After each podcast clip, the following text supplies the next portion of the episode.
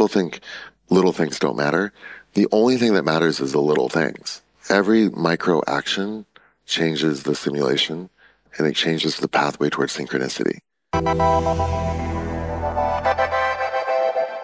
Hi, I'm Rhett Power, and it's great to be here with Stan Stalnaker from Hub Culture. Now, this is a unique interview. We're live in Davos, Switzerland at the World Economic Forum 2022. And Stan, what you've built at Hub Culture is, is absolutely phenomenal. We're here uh, in the Tech Lodge in this amazing, beautiful place. It's overlooking the mountain here.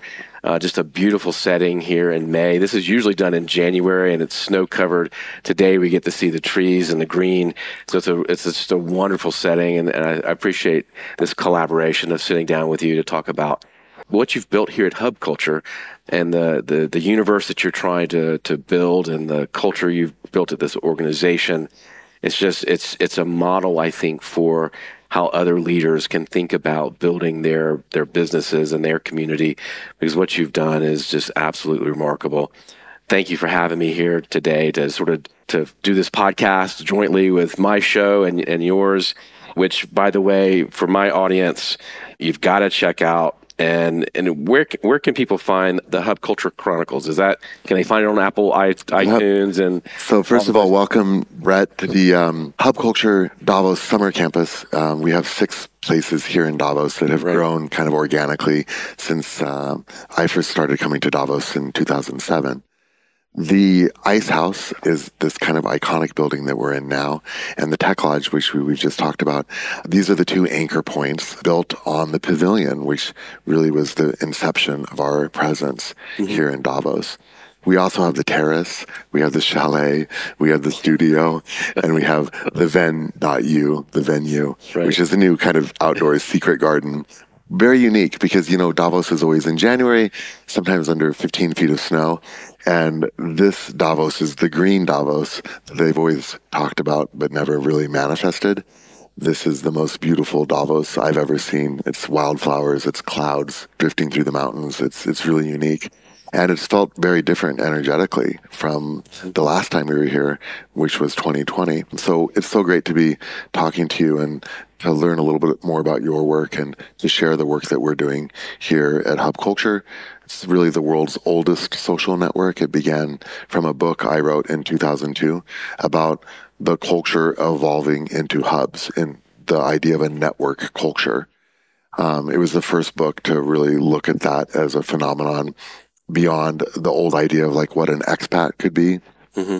And I wrote it because I was living in Hong Kong. I was working for Time Warner and I was moving all across Asia Pacific and I saw the emergence of a new type of culture. I was at the time writing for CNN, I had a column called Culture on Demand. Right. It was one of the first blogs.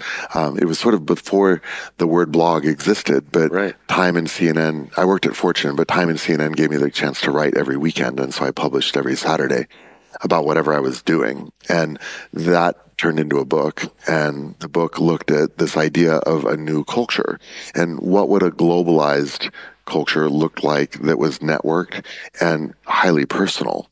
And different from this idea of say a corporate sponsor that sent you abroad to work in your like limousine what if you were 24 and you wanted to roam the world and to be a global citizen? What would that look like? And that's what hub culture was. And i was very lucky to be around some of the earliest people who were living that. And so i documented them in that book. And then we started this website hubculture.com 20 years ago. Uh, this is our 20th anniversary, and it became one of the first social networks, but always geared around a different model. I had been in advertising, and so I didn't want to sell advertising around the people that were in this network. It felt wrong to me. And so for a long time, I had to keep my day job. And we built this network. Uh, we built this city. Um, nice reference. We're not on rock and roll. We, we built this city on EDM. um, no, but seriously, we, you know, we started throwing parties and, you know, we did events and we do dinners and we just pull people together. And so we became one of the earliest networks focused on experiential the experience of hub culture is what makes people know about hub culture, even though the website and the technologies that we built have evolved into this ecosystem. And over time, the mission and the application of the mission has evolved, but it's always been based on the same initial ideas. Like the very, very heart and inception of hub culture has been around a couple of key principles. But what's happened is that the growth of the ecosystem and the change of the world around us Right. has helped us to, in a way, continue to evolve. And so we really think of ourselves now as the first prototype virtual state. And that's kind of our long term ambition. How do you get people? uh, What I'm fascinated by all this is, is how do you get people to understand this? And I, I think you understand what I mean. I think hmm it's hard to grasp. The only way that I've found Yeah. that works is to feel it. You can't understand it until you feel it, and to feel it, you have to experience it.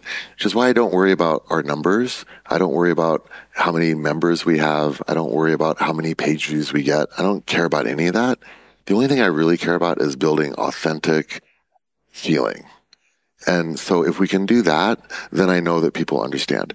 And my work, especially the last couple of years, has been internally and externally thinking about how the culture of the organization becomes the most important message point.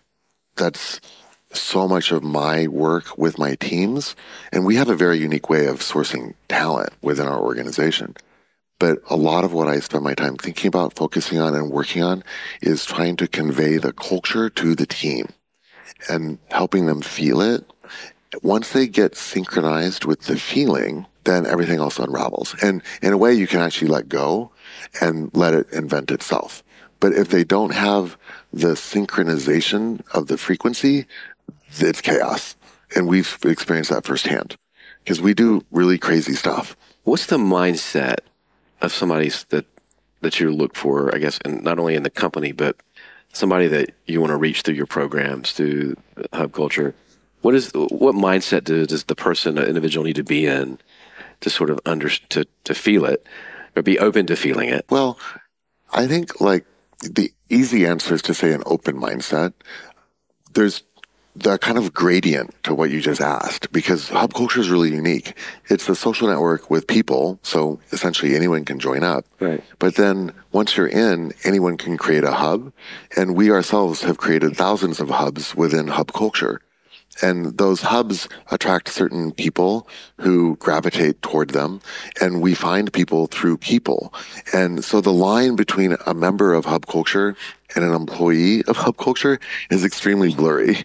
And the people who kind of come through the doors, we've had 75,000 people through 60 hubs over the last, you know, 15 or 18 years, maybe even more. I bet it's more. they they just they just kind of gravitate in and then they experience it and they feel it and they come. Uh, some of our people even here in davos the people who are working with us some of them worked in glasgow at the last hub in cop 26 and, some of them worked in miami um, at the last hub for crypto week which happened in may May, right. some of them worked for us years ago. Some of them have been with us for like 12 years or even 15 years. Uh, some of them we found here in Davos because they're local, and then we'll move them to another location. So we tend to kind of bring people into the culture and then let them find their place. But it's not like we can afford to have full-time employees doing nothing because we don't do a hub every day. Hubs come and go kind of with the wind. Um, they're like cherry blossoms, and um, but they come back. Like this hub here in Davos is like a tree. It it grows and it goes to sleep, and then it grows and it goes to sleep, and it changes and it evolves. You know, we started with a tiny room downstairs in the pavilion in 2009, and then it kind of grew and expanded. The building we're in now is called the Ice House, and it sits on top of the hub, and it looks out over the mountains. And it's an amazing building because maybe 2014, me and Bill McDonough were in the hub, and everyone was packed, and I was like, Bill. Mm. I need most more space, and I, Yeah. and I have an idea. And Bill McDonough is one of my heroes. He's probably my my biggest mentor. He's the father of the circular economy and the cradle to cradle movement, one of the world's great architects. And I'd met him at hubs around the world with Schwarzenegger in LA during his climate conferences at Climate Week in New York. But it was always one of those passing moments. It was Right. very funny because I was talking to Arup and I said to the Arup guy, yeah, I really want to build a building on top of this building. And the Arup guy looked at me and Bill was like, hey, I'm standing right here. And I, why don't you ask me? And I'm like, you're William McDonough. like, I didn't think I could you, get right. your, well, I didn't think I could get your attention. Like, you're one of the world's most famous architects. And so uh, Bill and I went up in this tiny little elevator to the roof of the building. And we stood there and we, we looked at this view out over the city with the clock tower and the mountains. And Bill just kind of breathed and he's like, okay, I'll help you.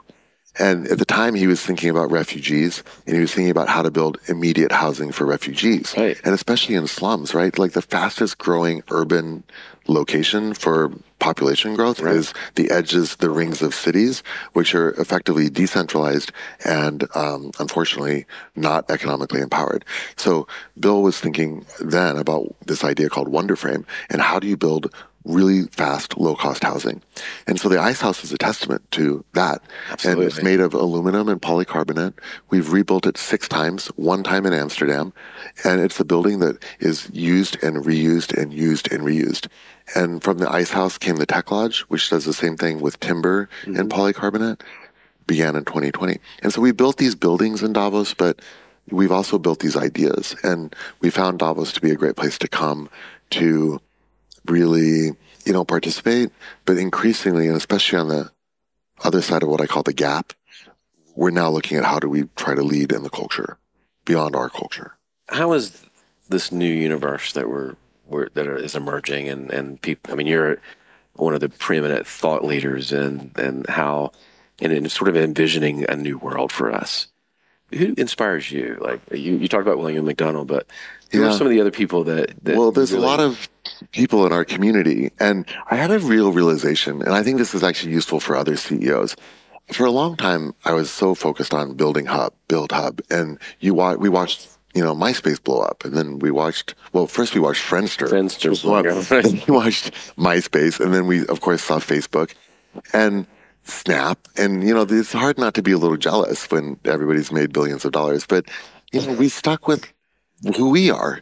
And I think that coming out of what I call the great gap, which was Davos 2020 to Davos 2022, this, um, you know, kind of 29, 30 months gap, you have got to just be your authentic self. Like we have to just lean in, in the words of Sheryl Sandberg, to ourselves and to who we are. And so it's okay that we're not the biggest. Um, we just need to be us. We need to be authentically us. And that's been one of our messages kind of coming into this Davos is be your authentic self. Um, our partners dinner the other night, um, we were talking a lot about this and the idea of feeling because during the pandemic, I personally went really deep on a lot of things. I think we all did. We all had a lot We of time to. to think for the first time. Right. And I Slow really, down. really stopped. I fully stopped and I had time to think about what we want to achieve with our mission. How do we get there? And I do think that on the other side of this gap, what we're seeing in Davos this year, which is really exciting, is a kind of recognition that authentic leadership is the only leadership. If you're not authentically in the frequency of truth, Mhm. You are going to create turbulence, and that turbulence will either, at the best, it will slow you down. At the worst, it will result in chaos and destruction. So if you're not at the frequency of truth inside yourself and then emanating that to your organization and to your team, there's no way you can succeed. And this is partially because of technology. When you look at the macro, Right. because the macro is being networked so quickly. You know, there is a hub, which is the planet, and then there are zillions of hubs within that planet. Everything is now a network. And so you got to think of it like a machine. And every hub is a gear. And if the machine is not synchronized, it can't work.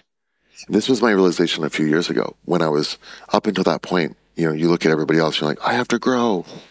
And I was like, oh, fuck growing. Like, I need to synchronize. And so I took a really strong effort myself to set aside my ego about our organization and to go and synchronize with other organizations. And this is really something I learned from Burning Man. Um, I, that's a pretty wild story how I learned that, but you know, we're we have a transformation station, which is our alter ego in Burning Man. It's an amazing camp, and we've learned so much from the Burning Man community. We've learned so much from the Davos community. I see them as um, antecedent. Yeah, they're, they're, kinda polar opposites. Like we have. Davos in January, and we have typically, and then we have Burning Man in August, and they're kind of the same but different.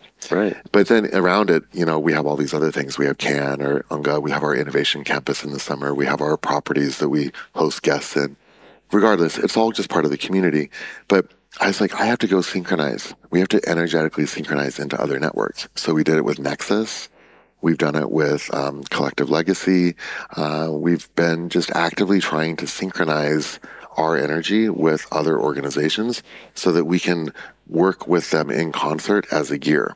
And this is really about moving away from competition thinking toward collaboration thinking. I think that's fascinating. But how do you get in that state of synchronization or harmony, whatever you want to call it? How do you live in that space personally and, and, and keep yourself? Well, there's only one way, in my view, and that is about doing work internally in yourself to find synchronized harmony. And the good news is that the way to do that is extremely simple, Okay. which is to breathe.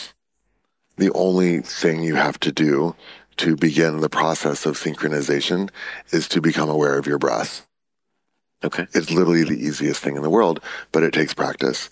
I've been meditating for 20 years, started doing yoga when I was 24, and those experiences started moving me towards something. And also, I grew up as a very religious kid in a very religious household in what you would consider traditional, like Southern Baptist Arizona, which is about as conservative as it gets. Absolutely. Um, so I have those influences. So, you know, if you're um, a Muslim or a Christian, you have a pathway towards some form of inner awareness. Right. And if you're a technologist today, um, you have a scientific pathway toward that, which is really exciting. And we're seeing this emerge with psychedelics. We're seeing it mer- emerge with like calm and, you know, the scientific benefits of inner work, meditation in particular. And so when you move toward meditation and you start to find um, some sort of inner alignment and you start to learn to channel, and there are ways to learn to channel, um, you can learn to open and close energetic flows. So, for example, during the pandemic, I spent nine months studying weekly to become a Reiki master. And I studied with one of the, the great Reiki masters here in, in this country, in, or in the United States. And um, I became a level three Reiki master to learn how to control energy in a not it's not scientific, but in a kind of physically aware way. And you can learn to physically be aware of energy moving through your body and to feel it. And the way you start to do that is through the breath. And once you start to learn that breath work, you can then synchronize and then you can start to move it outward. And that's what I try and do. It drives my team crazy, especially when they're new and they haven't experienced it. And they're like, oh my God, we have to do another synchronization. But mostly from Davos and from other hubs, I've learned that if we do not synchronize our team, we fail and it's the craziest stuff happens. But if we do synchronize the team, if we take the time to consciously work, and there are many ways to do it, you can even kind of invent your own path or process. But if you work on synchronization, then you start to align vision. And do, do, that's do you super do that together in the morning? Do you do that before well, you start? we don't have time during Davos except in the prep days, Right. and we we start with the teams as they come in, and so we'll have a dinner or we'll have a talk or we'll have something, and we always try to take at least one breath to synchronize that breath, and it's amazing because it's like a building um, cascade. We started. We have forty five or so staff on the team right now here in Davos. We have probably 100 clients that are our partners who have helped to create these buildings MasterCard, Adecco, Polygon, Right. many others. And then we have all the visitors, of which there are thousands. And we can't do it with all those visitors that are thousands, but we can do it with our staff. And we kind of started with three or four, and they kind of got the message, and then it goes to 10, and then it goes to 30. And then we had a partners dinner on Sunday night here. Right. And I shared with them a story about how you transform the feeling of a word. In this case, the word was obligation, because we came to Davos with an obligation to deliver many things. But, you know, think about that word, obligation. Feels kind of heavy. It's Kind of heavy. Yeah. It's kind of ugly. Yeah, it's like, God, I have this obligation Have to to build a that. building. I have this obligation to perform for my client. So how do you change the feeling of that? How do you change the feeling for that to become something that you're excited about, to feel privilege that, hey, I have an obligation, but I'm also have the privilege of being around all these people who have power who can try to shift the world. I have the capability to be in a beautiful mountain town where I can just experience air. I have the opportunity to create from these obligations. I have the opportunity to build a team and to give them work that is hopefully satisfying. I mean, it's hard work. It nearly kills them, but you come out of it on the other side with a sense of accomplishment. I think that's the big difference between us and Davos and everybody else. You know, Meta's next door, Palantir, and us. Okay.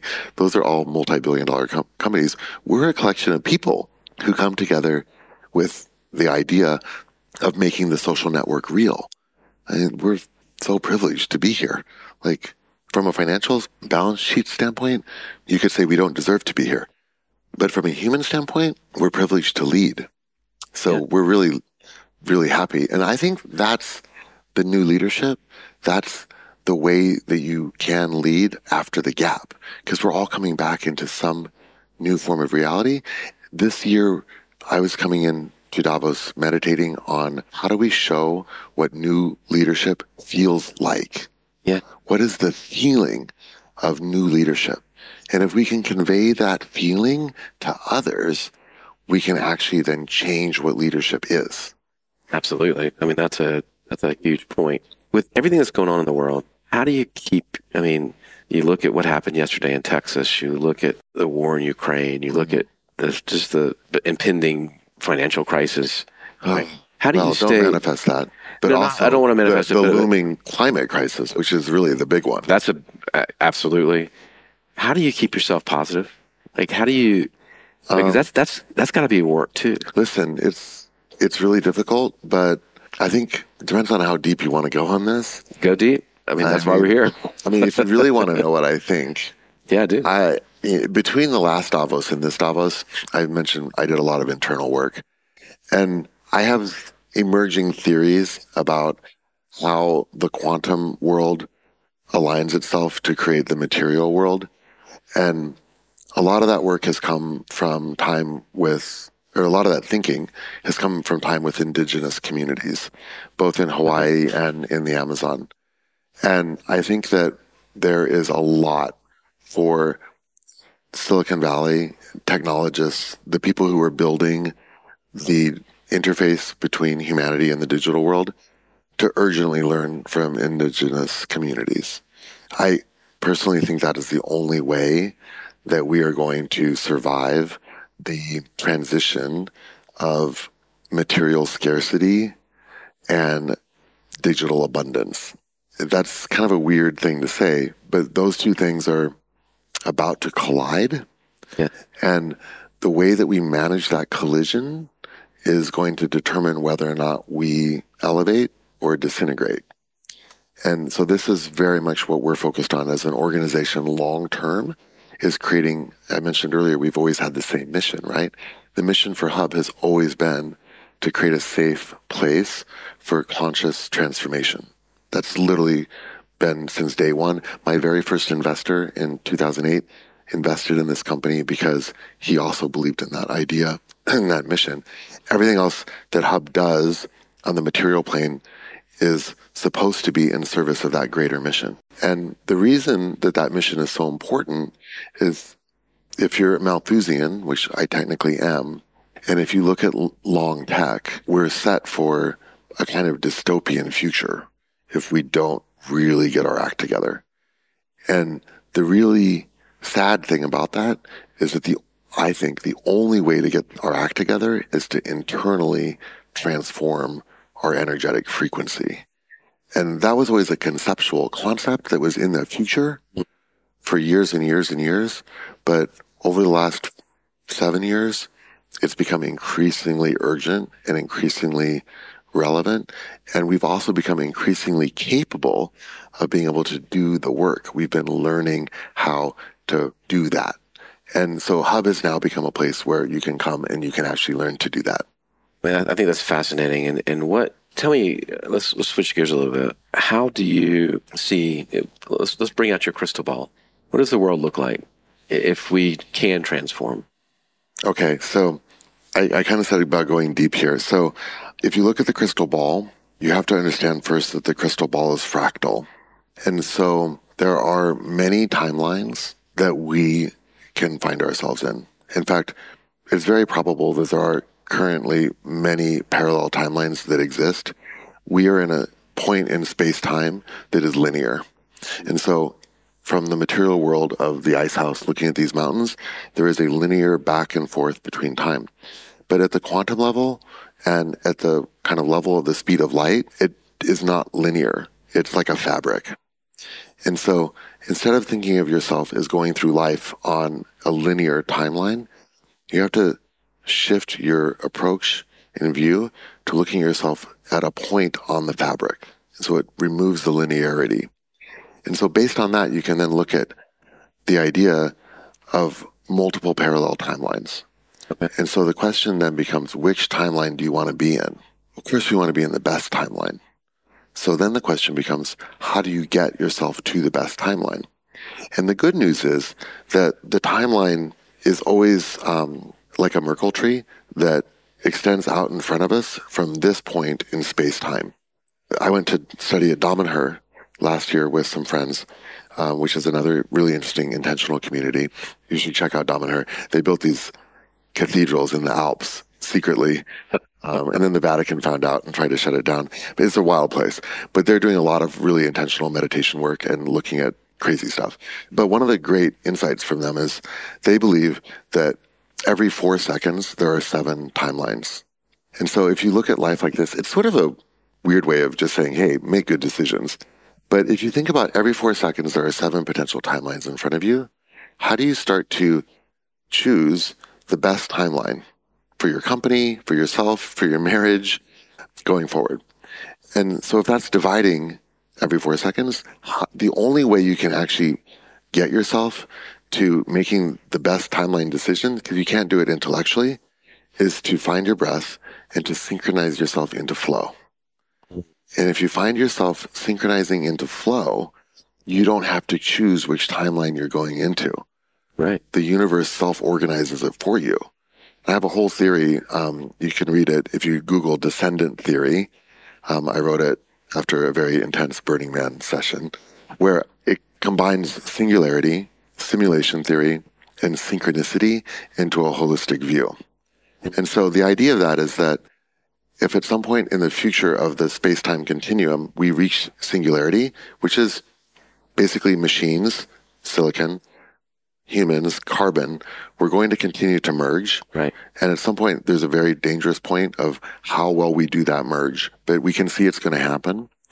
On the other side of that merge, that singular networked entity will begin to collapse in on itself in space time. Some people think it will create a black hole, and through that black hole, will emerge into a new dimension. There are at least 11 that we know of. We only really experience three.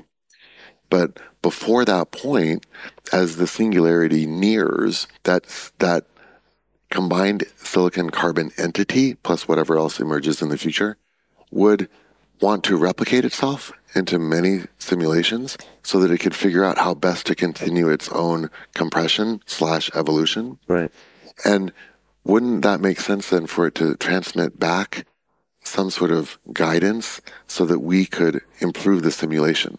So like my example of this from a practical level is whenever I'm in an airport passing airport security, I try to take extra bins and put them in the thing because I'm trying to improve the efficiency of the simulation because that extra bin can compound just a little bit behind and compound a little bit behind.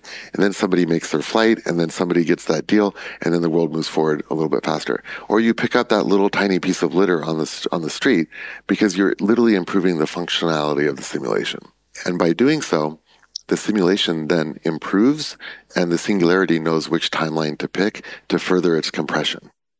So you're literally serving God by picking up a piece of litter, right? I love that. And so that's kind of my theory of the world. And it comes back to this point about how do you find that? Again, back to the breath and then let yourself be guided into the best simulation, into the best timeline. And the best timeline will then reveal miracles for you.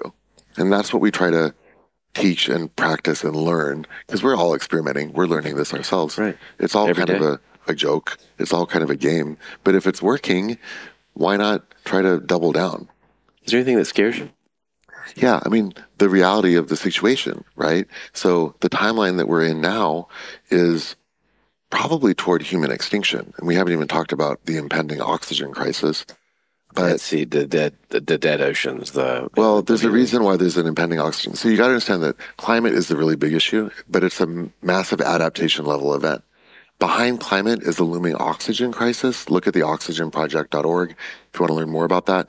But 80% of the oxygen that comes into the planet is generated from the oceans, and we're killing the oxygen production machine through the acidification of the oceans because of carbon. Right. So we have to figure out a long-term plan because in 600 years, that's the about the timeline, we will all be extinct. Not just any oxygen breathing element on the planet is on a six year, 600 year timeline toward extinction. So, okay, that's not bad for you or me or even our kids or our grandkids, but it's really crazy. well, Now- that could be accelerated. So that's that's the well, I mean, that's right. the feedback loops. But then that's not even counting the whole situation around just climate generally and, and carbon and the 1.5 degree. Beyond that, you have economic stress and you have um, geopolitical stress, and they compound. Let me ask you. Let me ask you a political question. That uh, I, I was in a fascinating conversation yesterday with leaders in, in energy, and there seemed to be a consensus that we had to, because of the world events, that we had to go back to fossil fuels uh, in the short term, and that we had to make major investments in those fossil fuels to To Yeah. cover the shortfall from Russia. Right, and that that was going to sort of slow down this this the push for green energy. Well- What's your feeling? So I think, unfortunately, that's likely to happen, and that's going to set us on a really bad timeline. We've never done that well. Well, we were already on a bad timeline and we're making Right. the timeline worse. On the other hand, you know, Tom Buttgenbach at 8 Minute Energy, he has a solar company. He's scaling solar to zero. It'll cost zero. It's solar as a service. Eventually, you'll probably get paid. We're working on energetic tokenization. So, um, what I call token energetics. Uh, 2023, we're going to be launching a number of tokenized assets in wind, solar, geothermal.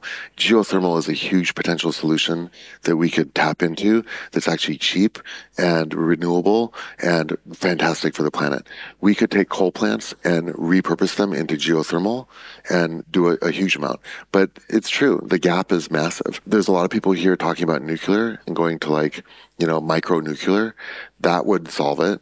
I think that's I, we've- it's I- problematic. We've come full circle on nuclear, haven't we? Which is I'm still not a fan of nuclear, but when you really look at the realistic issue, micronuclear might be an answer. But I really worry about, you know, you look at Fukushima and, Absolutely. you know, I just, having distributed uh, micronuclear, it just scares the hell out of me. My great hope is fusion.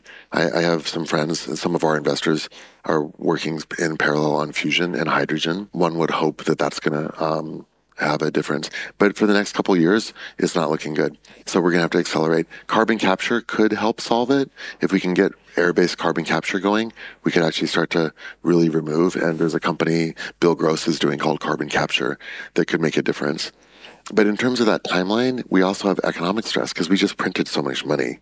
And we're obviously now seeing inflation, food insecurity, I actually kind of hope that DAOs are going to be able to accelerate their growth enough that we can solve some of these problems through collective action. And I, that's my great hope. I still believe that technology properly applied with a conscious intent can get us onto the right timeline.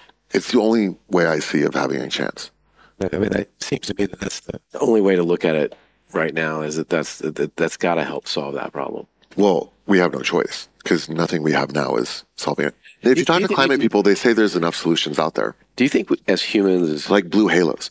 do you think as humans that we have to have this? Uh, I was talking to somebody last night, and their view was, her view was that we're going to have to go through this this period in the next hundred years of real struggle before we. I don't agree. yeah, I, I I was wondering what your thought. It's what timeline do you want to be on? If you want to be on a timeline of real struggle, you go to that timeline. I don't want to go to that. I think I think our view is that that you have to for, for us to get it as humans, for us to change that we have to have these massive, this massive struggle, period agree. struggle to, to sort of change our way. I don't agree. Okay. No, I think that we can evolve and change just by doing the work of breathing consciously.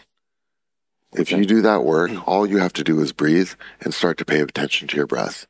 And if you breathe and start to pay attention to your breath, it sets you on that micro timeline that splits every four seconds towards a different timeline. And I believe there are multiple parallel dimensional realities. And we can move ourselves collectively towards the best dimensional timeline reality, which serves the compression of the synchron of the simulation into synchronicity. There is a brighter future out there, but it starts with every second that we take a breath and then the way that we take that breath and relate to the people around us. If we all did that, everything would be radically different. Okay. I, I, I agree. And we've got to do something to change the, the our course. And, and, and that may, may mean new leadership at It's ultra micro. Everything everything matters, right? Okay. So this is the other thing. People think little things don't matter. The only thing that matters is the little things. Every micro action changes the simulation and it changes the pathway towards synchronicity. That is the meta reason of how and why we're here. It's it's how atoms combine into things, into material reality. And if you want to affect the material reality, you have to affect the timeline through the synchronization. That's what hub culture is trying to learn. I mean, we're Right. we're no experts. We're experimenting as, as much as anybody else. But for me personally, this is what I've been learning, and I'm no expert, but this is the path we're on. And you know what? It, we may not be right, but this is our authentic self, and we're saying this is the new leadership the new leadership, you have to stop, look inward, breathe, and then go. Right. Well, what I would say is whether you're right or wrong, you're trying and you're trying to set the world on a different course. And I think that's, uh, we need more leadership like that. So I, I, I know we have to wrap it up. We- We're running out of time, but I could sit here and talk to you all day Yeah. because I think this stuff Well, is we fascinating. should we should didn't figure out get, a way to have more of these conversations. and we didn't even get into uh, what the world's going to look like in terms of meta and and uh, you know AI. AI, and I mean we got we got a lot to cover, but um, I, I really wanted today's focus to be on you and how you have grown as a leader and as a person, and how that You know, reflects on what you do here. I I think I'll I'll end with something like, you know, we're back in Davos, but the last Davos, I left Davos, and three days later, I went with Benki to live with the Ashaninka in the Amazon for a few weeks. And the reason I went was because we were working on Propel, which is our digital distributed voting system that comes with every hub. So if you open a hub, you get a free voting system with it. And I was looking at governance for like a year as we were building Propel, and the Ashaninka are amazing. They're uh, they have a one thousand year history of unbroken governance. How cool is that? I mean, if you want to see a society that lasts and persists, go spend some time with Benki in the Amazon. And and they're a- happy. well, you know, they're not happy. There's gasoline in their rivers because of mining in the Amazon. Right. There's their forests are being cut down. They're trying to live in a world that is not suited for them. But the thing I've learned from the Ashaninka and from indigenous leaders in Hawaii, like Sabra, is that the indigenous leaders on this planet are endangered, but I think they are the ones that hold the key for us to transition to a sustainable world. So if we can merge indigenous respect and know-how with technology, I think we can get over the transition hump of the Malthusian like problem that we face, which is resource scarcity combined with some form of digital abundance. We can make that work, but I think we need to look closely at indigenous practices to be able to get to it. Regenerative farming. If we went to regenerative agriculture worldwide, we would solve deforestation because they're cutting down the forests because they need more farmland because people got to eat. But right behind them, 10 miles behind, is the forest that they cut down that they managed badly as agricultural land and they haven't like just learned to turn around and regenerate that agriculture. Mm-hmm. There are solutions. We could solve it. We just have to do it. It had the will. It'd be, I mean, that's the political will, and, and we have to. I mean, we can talk about the politics another time, but that needs a total rewrite. yes, it does. I hate to go, but we've got to we've got to wrap it up. Thank you. Thank you. Um, This has been fun, and, and we're going to have to do this again. Yeah. Um, and so, thank you for uh, being with us here today uh, on this program, live from Davos, Switzerland, at uh, oh, the World Economic Forum And the uh, Hub 20 Culture Davos Summer Campus. The summer It's campus. a lot of words the one title. Blah blah blah. But and I I mean, I hope we can get a view of that on the on the show. What we're looking at here. This is just a beautiful day, and you're a beautiful person. And So are you. Thanks for having thanks. for having me on. Thanks for being with me. So, cheers. Thanks, man.